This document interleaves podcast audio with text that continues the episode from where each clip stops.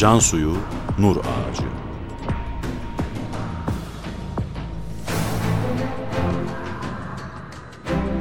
Metin Yusuf Ziya Özkan. Yöneten Ömer Parlak.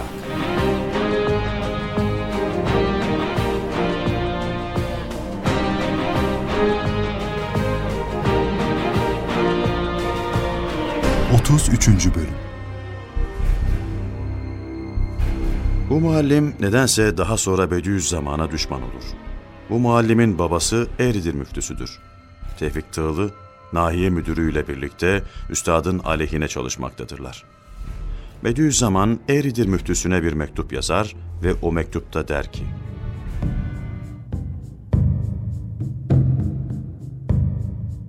Hem acınacak hem çok teessüf edilecek bir mesele.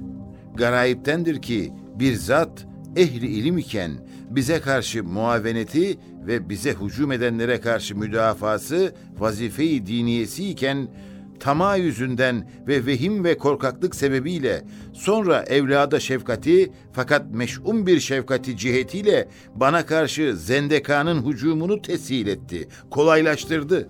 Belki bilmeyerek nüfuzumu kırmak perdesi altında sözler namındaki envar-ı Kur'aniyenin kıymetini düşürtmek ve muhtaçları o nurlardan soğutmak hizmetinde bilerek veya bilmeyerek alet oldu.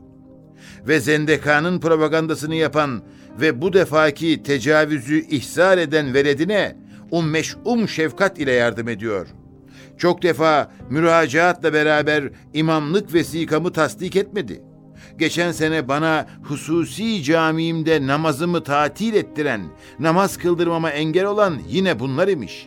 Ve bunun vehmi sebebiyet vermiş. Altı senedir sabrettim. Sana karşı bir şey demedim. Artık yeter. Bir iki kelime senin menfaatin için söyleyeceğim. Efendi, eğer sen vehim yüzünden böyle yapıyorsan o korku pek ehemmiyetsizdir.'' Asıl şimdi kork ki gayet dehşetli bir hataya düştün. Müthiş bir korku sana müteveccihtir. Eğer hubbu cah, dünya sevgisi yüzünden böyle yapıyorsan, ehli iman nazarında bundan sonra bu vakaları işitenler sana karşı ne düşünecekler? Düşün, aklını başına al. O tama ve vehim ve şefkat yüzünden ne kadar zayi ettiğini anla. Tövbenin kapısı açıktır. Zararın neresinden dönsen kardır.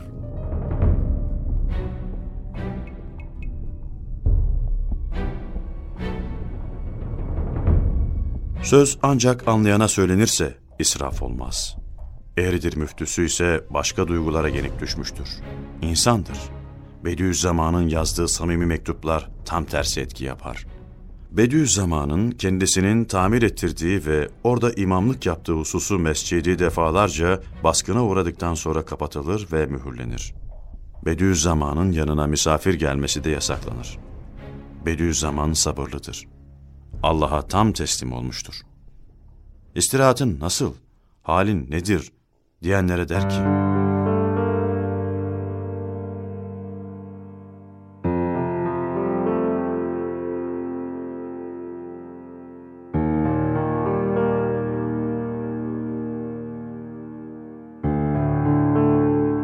Rabbi Rahimim ve Haliki Hakimim o zulmü bana merhamete çevirdi ki 90 sene manevi bir ömrü kazandıracak şu şuhuru selasede 3 aylarda beni bir halveti mergubeye ve uzdeti makbuleye koymaya çevirdi. Elhamdülillahi ala külli hal. İşte hal ve istirahatim böyle.''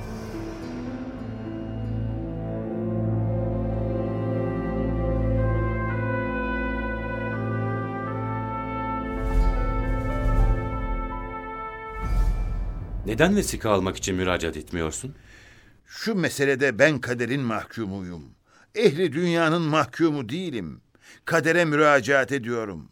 Ne vakit izin verirse, rızkımı buradan ne vakit keserse o vakit giderim. O zamanın hakikati şudur ki, başa gelen her işte iki sebep var. Biri zahiri, diğeri hakiki. Ehli dünya zahiri bir sebep oldu. Beni buraya getirdi. Kaderi ilahi ise sebebi hakikidir. beni bu inzivaya mahkum etti. Madem ki nefyimde kader hakimdir ve o kader adildir, ona müracaat ederim. Haksızlığı hak zanneden adamlara karşı hak dava etmek bir nevi haksızlıktır. Bu nevi haksızlığı irtikap etmek istemem. Dünyanın siyasetine karşı niçin bu kadar kayıtsızsın? Bu kadar sefaatı aleme karşı tavrını hiç bozmuyorsun. Bu sefaatı hoş mu görüyorsun?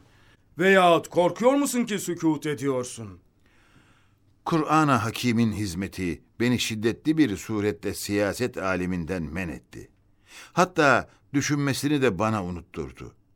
Yoksa bütün sergüzeşt hayatım şahittir ki, hak gördüğüm meslekte gitmeye karşı korku elimi tutup men edememiş ve edemiyor.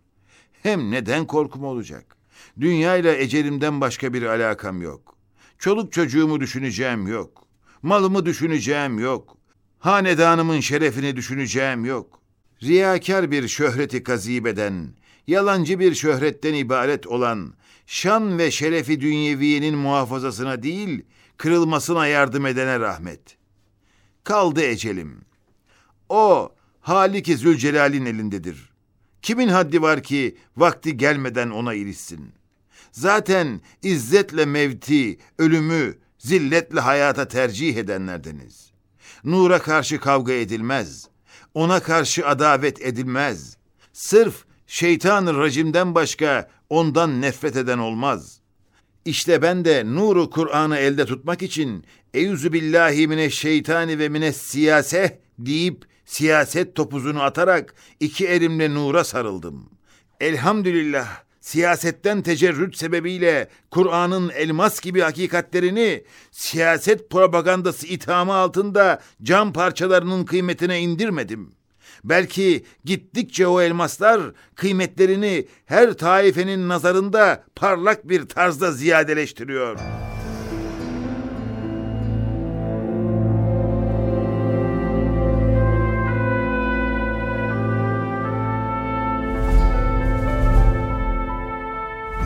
Sana Said'i Kürdü derler. Belki sende unsuriyet perverlik fikri var. O işimize gelmiyor. Hey efendiler! Eski Said ve yeni Said'in yazdıkları meydanda. Eski zamandan beri menfi milliyet ve unsuriyet perverliğe Avrupa'nın bir nevi Frank illeti olduğundan bir zehri katil, öldürücü bir zehir nazarıyla bakmışım.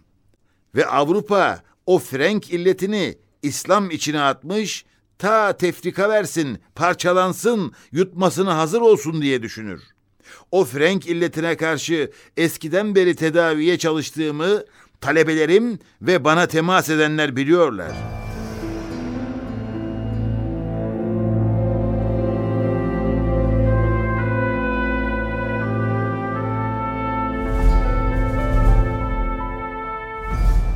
Sana gelen zahmetlere, sıkıntılara nasıl tahammül ediyorsun? Halbuki eskiden çok şiddetli ve izzetliydin. Etna, alçakça bir tahkire tahammül edemezdin. Eğer onun tahkiri ve beyan ettiği kusurlar şahsıma ve nefsime ait ise Allah ondan razı olsun ki benim nefsimin ayıplarını söyler. Eğer doğru söylemişse beni nefsimin terbiyesine sevk eder ve gururdan beni kurtarmaya yardımcıdır. Yok, eğer yalan söylemişse beni riyadan ve riyanın esası olan yalancı şöhretten kurtarmaya yardımdır. Dünya misafirhanesinin sefasını çok gördüm. Azıcık cefasını görsem yine şükrederim. Eğer imana ve Kur'an'a hizmetkarlığım cihetiyle ekli dünya beni tazik ediyorsa onun müdafası bana ait değil. Onu Azizi Cebbar'a havale ediyorum.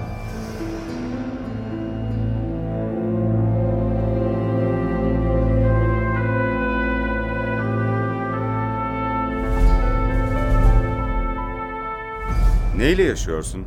Çalışmadan nasıl geçiniyorsun? Memleketimizde tembelce oturanları ve başkasının çalışmasıyla geçinenleri istemiyoruz. Ben iktisat ve bereketle yaşıyorum. Rezzakımdan başka kimsenin minnetini almıyorum ve almamaya da karar vermişim. Evet, günde yüz para, belki kırk para ile yaşayan bir adam başkasının minnetini almaz. Ehli memleketim ve başka yerlerde beni tanıyanlar bunu biliyorlar. Bu beş seneki nefimde çok dostlar bana hediyelerini kabul ettirmek için çok çalıştılar. Kabul etmedim. Öyleyse nasıl idare edersin denilse derim bereket ve ihsan-ı ilahiyle yaşıyorum. Nefsim çendan her türlü hakarete, her ihanete müstahak ise de fakat Kur'an hizmetini kerameti olarak erzak hususunda ikram-ı ilahi ile bereket mazhar oluyorum. Tamam da nasıl oluyor bu? Nasıl? Müftehirane övünerek gizli bereketi ishar etmek, açıklamak kesilmesine sebep olur. Fakat ne çare, söylemeye mecbur oldum. İşte biri. Şu altı aydır 36 ekmekten ibaret bir kile buğday bana kafi geldi. Daha var, bitmemiş. Ne kadar kifayet edecek bilmiyorum. Peki böyle şey nasıl oluyor? İkincisi, şu mübarek Ramazan'da yalnız iki haneden bana yemek geldi. İkisi de beni hasta etti. Anladım ki başkasının yemeğini yemekten men edilmişim. Kalan zamanda Abdullah Çavuş da şahittir ki üç ekmek bir kıyıye pirinç bana kafi gelmiştir. Hatta o pirinç Ramazan'dan 15 gün sonra bitmiştir. Tuhaf. Anlaşılır şey değil. Açıklanması gerekir. Üçüncüsü dağda üç ay her gün ekmekle beraber yemek şartı ile bir kıyıya yani 1200 küsür gram tereyağı bana ve misafirime kafi geldi. Süleyman isminde mübarek bir misafirim vardı. Ekmeğimiz bitti. Günlerden çarşambaydı. Süleyman gidip ekmek alsan dedim. Cuma gecesi senin yanında bu dağda beraber dua etmek arzu ediyorum dedi. Allah'a tevekkül ettik kaldık. Birlikte yürüyerek dağın tepesine çıktık.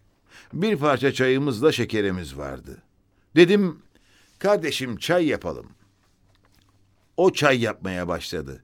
Ben de derin bir dereye bakan bir katran ağacının altında oturdum düşünüyordum.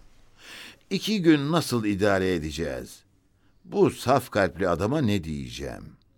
Gayri ihtiyari dikkatim ağacın üzerine yöneldi ve bir de baktım ki koskoca bir ekmek. Katran ağacının dalları arasında bize bakıyor. Dedim Süleyman müjde. Cenab-ı Hak bize rızık verdi. O ekmek bitmek üzere iken de müstakim Süleyman elinde ekmekle aşağıdan çıktı geldi. Bunlar olağanüstü şeyler. Ben de onu anlatıyorum işte. Allah veriyor. Dördüncüsü şu üstümdeki sakoyu yani ceketi yedi sene evvel eski olarak almıştım. Beş senedir elbise, çamaşır, pabuç, çorap için dört buçuk lira ile idare ettim. Bereket, iktisat ve rahmet-i ilahiye bana kafi geldi. Bu anlattıkların bizim ölçülerimize uymuyor. Evet ama gerçek bu. Sakın bunları övünmek için söylediğimi zannetmeyin. Bu bereketler ya yanıma gelen halis dostlarıma ihsandır veya Kur'an hizmetinin bir ikramıdır. Bir tavuğum var. Şu kışta yumurta makinesi gibi. Pek az bir arayla her gün rahmet hazinesinden bana bir yumurta getiriyordu. Hem bir gün iki yumurta getirdi. Ben de hayrette kaldım. Dostlarımdan sordum. Belki bir ihsan-ı ilahidir dediler. Hem bu tavuğun yazın çıkardığı küçük bir yavrusu vardı. Ramazan-ı Şerif'in başında yumurtaya başladı. Ta 40 gün devam etti. Hem ne vakit annesi kesti hemen o başladı. Beni yumurtasız bırakmadı. Aklım karıştı. Bir sualim daha var. Buyurun sorun. Sana nasıl güveneceğiz ki dünyamıza karışmayacaksın? Seni serbest bıraksak belki dünyamıza karışırsın. Hem kurnazlık yapmadığını nereden bileceğiz? Hayatım gösterir ki değil kurnazlık, belki küçücük bir hileye dahi tenezzül etmedim. Tevekkeltü Allah dedim. Ehli dünyaya arkamı çevirdim. Ahireti bilen ve dünyanın hakikatini keşfeden aklı varsa pişman olmaz. Yeniden dünyaya dönüp uğraşmaz. 50 seneden sonra alakasız tek başıyla bir adam ebedi hayatını dünyanın bir iki sene gevezeliğine, şarlatanlığına feda etmez. Feda etse kurnaz olmaz. Belki ebleh bir divane olur. Peki neden bizi sevmiyorsun? Neden bize küsüp aramıza karışmıyorsun? Eğer bize karşıysan biz bize karşı olanları ezeriz. Ne sizi ne de dünyanızı beğenmiyorum. Fakat karışmıyorum. Çünkü ben başka maksattayım. Başka noktalar benim kalbimi doldurmuş. Başka şeyleri düşünmeye kalbimde yer bırakmamış. Sizin vazifeniz ele bakmaktır, kalbe bakmak değil. Evet, bakın ben bu kış içinde baharı temenni ediyorum, arzu ediyorum. Fakat irade edemiyorum. Getirmeye teşebbüs edemiyorum. Ama dünyanın halinin ıslahına dua ediyorum. Ehli dünyanın ıslahını arzu ediyorum. Fakat irade edemiyorum. Çünkü elimden gelmiyor. Bil fiil teşebbüs edemiyorum. Çünkü ne vazifemdir ne de iktidarım var. Eline fırsat geçse, iktidarın olsa bize ne yaparsın? Memleketimde talebelerim ve akrabam içinde elimde her türlü güç varken karışmadım. Şimdi bu gurbette yalnız ve tek başına garip, zayıf, aciz ve bütün gücüyle ahirete yönelmiş, insanlarla görüşmesi yasaklanmış, herkese yabani ve herkes bana yabani iken size ne yapabilirim ki? Sizin semeresiz, tehlikeli dünyanıza karışmak için divane olmak gerek.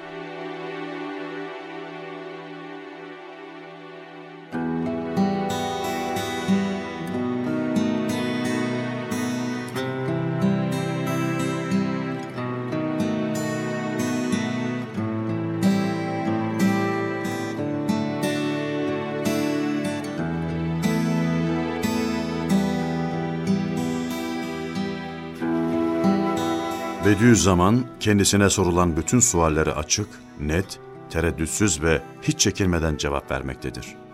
Allah'tan başka korkacağı, çekineceği hiç kimse yoktur.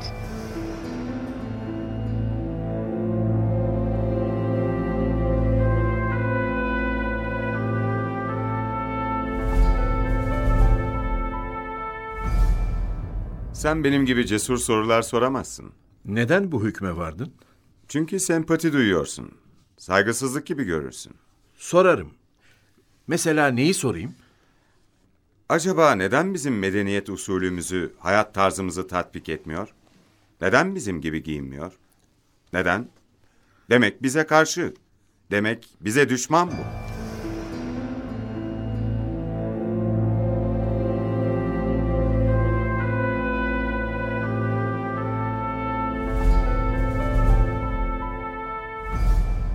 Hey efendiler, ne hak ile bana medeniyet usulünüzü teklif ediyorsunuz?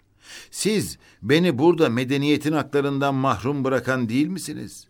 Beş sene haksız olarak insanlarla görüşmemi yasaklayarak beni bir köyde tutsak ettiniz. Sürgünlere haklar verdiğiniz halde beni tecrit ettiniz. Demek beni milletin bir ferdi olarak görmüyorsunuz. Dünyayı bana zindan ettiniz. Zindanda olan bir adama böyle şeyler teklif edilmez. Siz bana dünya kapısını kapadınız. Ben de ahiret kapısını çaldım. Rahmeti ilahiye bana o kapıyı açtı. Ahiret kapısında olan bir adama dünyanın karma karışık usul ve adetleri nasıl teklif edilir? Ne zaman beni serbest bırakıp memleketime iade ile haklarımı verirseniz o zaman bunu isteyebilirsiniz.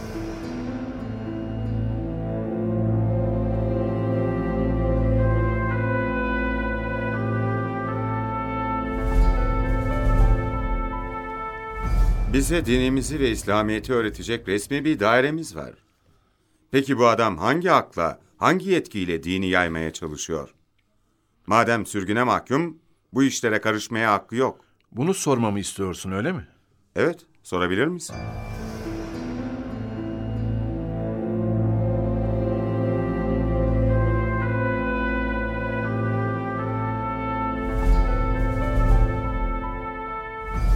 Hak ve hakikat inhisar altına alınmaz. İman ve Kur'an nasıl inhisar altına alınabilir ki? Siz dünyanızın usulünü, kanununu inhisar altına alabilirsiniz. Fakat iman hakikatleri ve Kur'an esasları resmi bir şekilde ve ücret karşılığında dünya muamelatı suretine sokulamaz. Sizin o resmi daireniz memleketteyken beni vaiz kabul etti, tayin etti.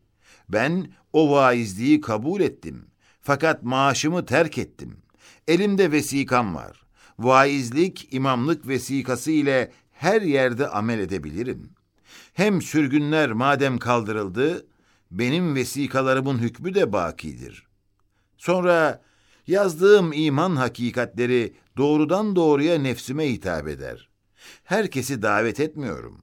Belki ruhları muhtaç ve kalpleri yaralı olanlar o Kur'an devalarını arayıp buluyorlar. Yalnız geçimimi temin için yeni harfler çıkmadan evvel haşre dair bir risalemi tab ettirdim. Buna da bana karşı insafsız eski vali o risaleyi tetkik edip tenkit edecek bir cihet bulamadığı için ilişemedi.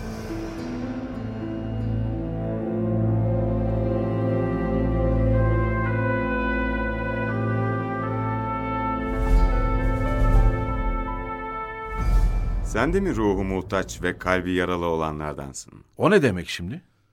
Sen de onun eserlerine ilgi duyuyorsun da. Ondan sordum. Peki, ben de sana sorayım. Senin ruhun çok sağlıklı ve kalbin gerçekten sağlam mı? Ha tamam tamam. Asıl konuya dönelim.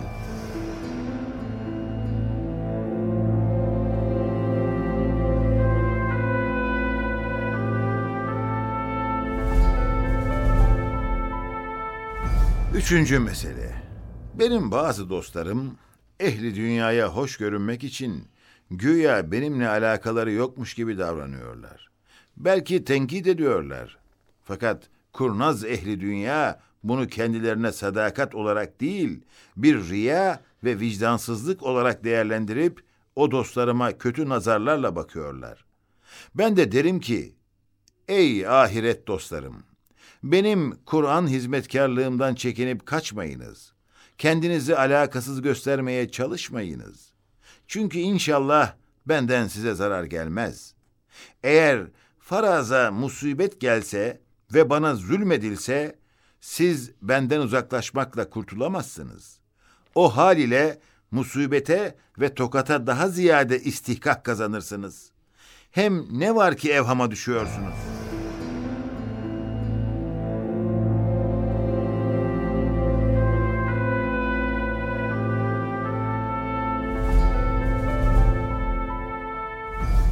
Ben sempatimi gizlemiyorum. Hayranlık duyuyorum ve gerektiğinde bunu ifade ediyorum. Yani riyakar ve vicdansız değilsin öyle mi?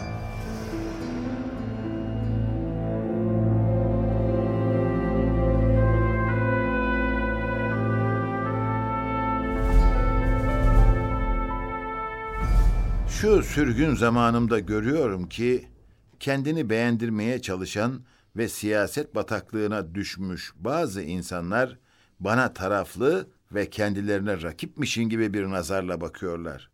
Güya ben de onlar gibi dünya cereyanları ile alakadarım. Hey efendiler! Ben iman cereyanındayım. Karşımda imansızlık cereyanı var. Başka cereyanlarla alakam yok. O adamlardan ücret mukabilinde iş görenler belki kendini bir derece mazur görüyor. Fakat ücretsiz hamiyet namına bana karşı taraflı, rakipçe ve düşmanca tavır almak, ilişmek ve eziyet etmek gayet fena bir hatadır.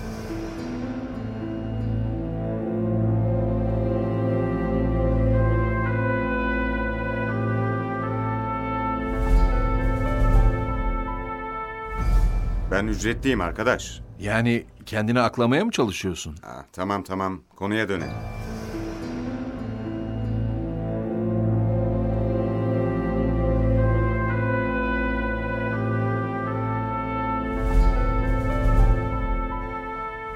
Dünya siyasetiyle hiç alakam yok. Yalnız bütün vaktimi ve hayatımı iman ve Kur'an hakikatlerine vermişim. Hasretmişim, vakfetmişim. Madem böyledir, bana eziyet verip rakibane ilişen adam düşünsün ki o muamelesi zındığa ve imansızlık namına imana erişmek hükmüne geçer. Burada beni kastetmediği açık.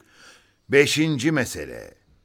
Dünya madem fanidir, hem madem ömür kısadır, hem madem gayet lüzumlu vazifeler çoktur, hem madem sonsuz hayat burada kazanılacaktır, hem madem şu dünya misafirhanesinin gayet hakim ve kerim bir müdebbiri var, hem madem ne iyilik ne fenalık cezasız kalmayacaktır, hem madem Allah insana taşıyamayacağı bir yükü yüklemez, sırrınca teklifi mala yutak yoktur.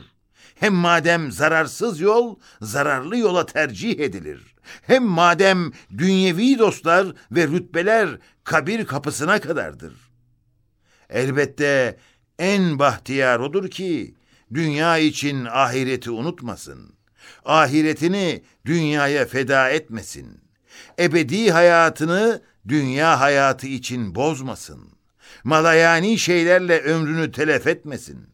Kendini misafir telakki edip misafirhane sahibinin emirlerine göre hareket etsin. Selametle kabir kapısını açıp ebedi saadete girsin.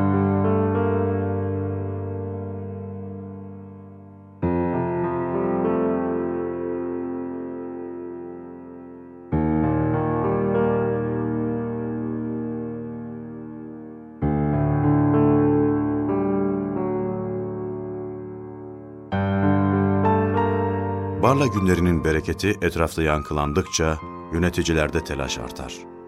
Ve 1934 yılı yaz ortalarında bir at arabasıyla Bediüzzaman Barla'dan Isparta'ya getirilir.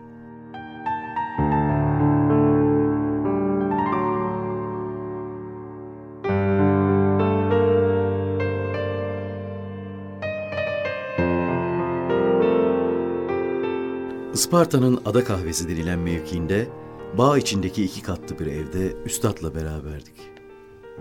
Hüsrev Altınbaşak'la birlikte Nur Risalelerini yazarak çoğaltıyor, zaman zaman da tasih yapıyorduk. Bir gün yine tasih yapıyorduk ki kapı.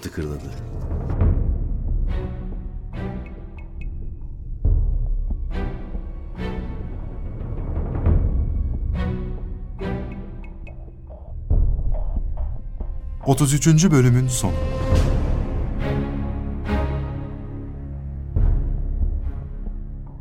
Yarın aynı saatte tekrar görüşmek üzere.